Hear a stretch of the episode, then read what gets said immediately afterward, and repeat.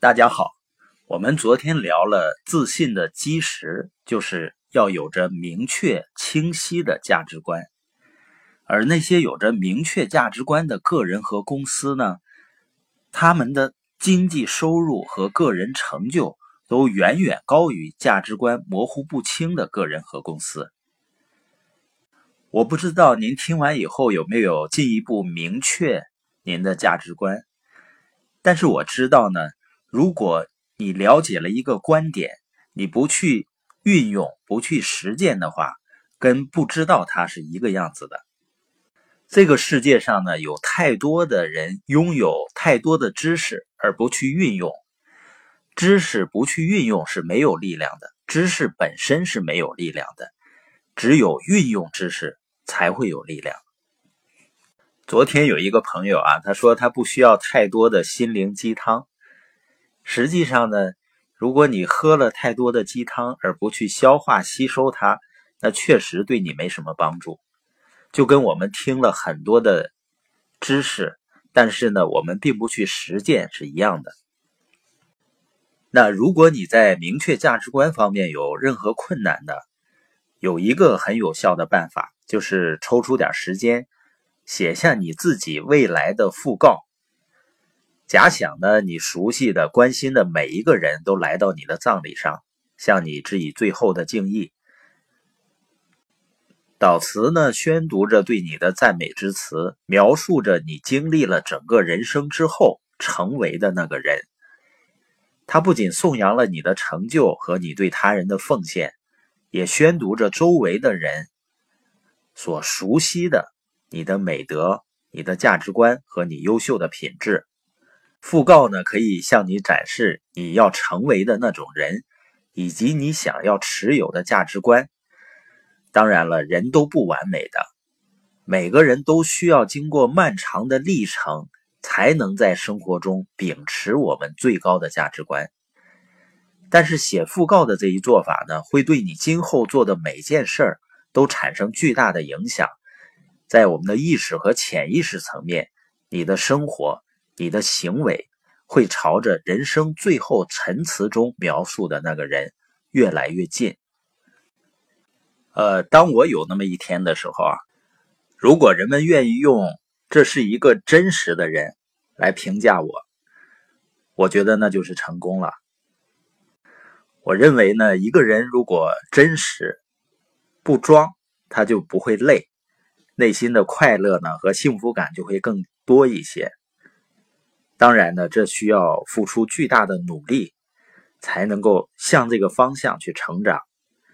另外呢，价值观是不能妥协的。当你选择了一个价值观呢，将它认定为你价值体系中的一个，那么这个价值观就神圣不可侵犯了。要么你就将它选择为你的价值观，你做什么事儿呢，都跟这个价值观保持一致。要么你就不选择它作为你的价值观，你不能因为某个价值观呢让你方便行事就选择它，不能方便行事的时候呢就丢到一边，不能始乱终弃，要选就坚持到底，要么就不选。选择价值观这一行为呢是向你自己，有的时候是向别人宣告，从今以后你将如何度过你的人生。一旦你认定一个价值观，宣告这将是你一贯的行为准则，实际上你在宣告这是你绝不妥协的原则。你坚持自己选定的价值观到何种程度，是衡量你性格以及你为人处事真正品质的实际标准。坚定不移的自信来自于对价值观的坚守。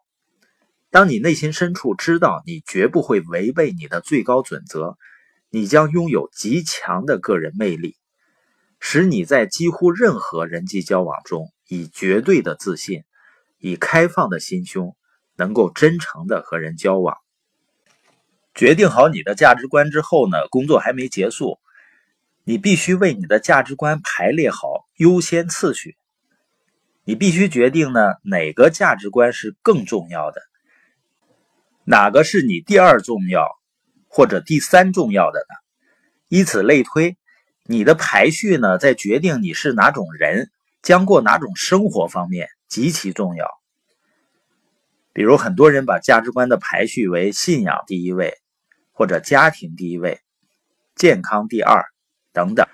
我个人的价值观排序呢，我是自由、家庭、健康、感恩、真实。我把获得经济和时间的自由，能够保持心境平和作为最高的价值观。那有的人是把健康放在第一位。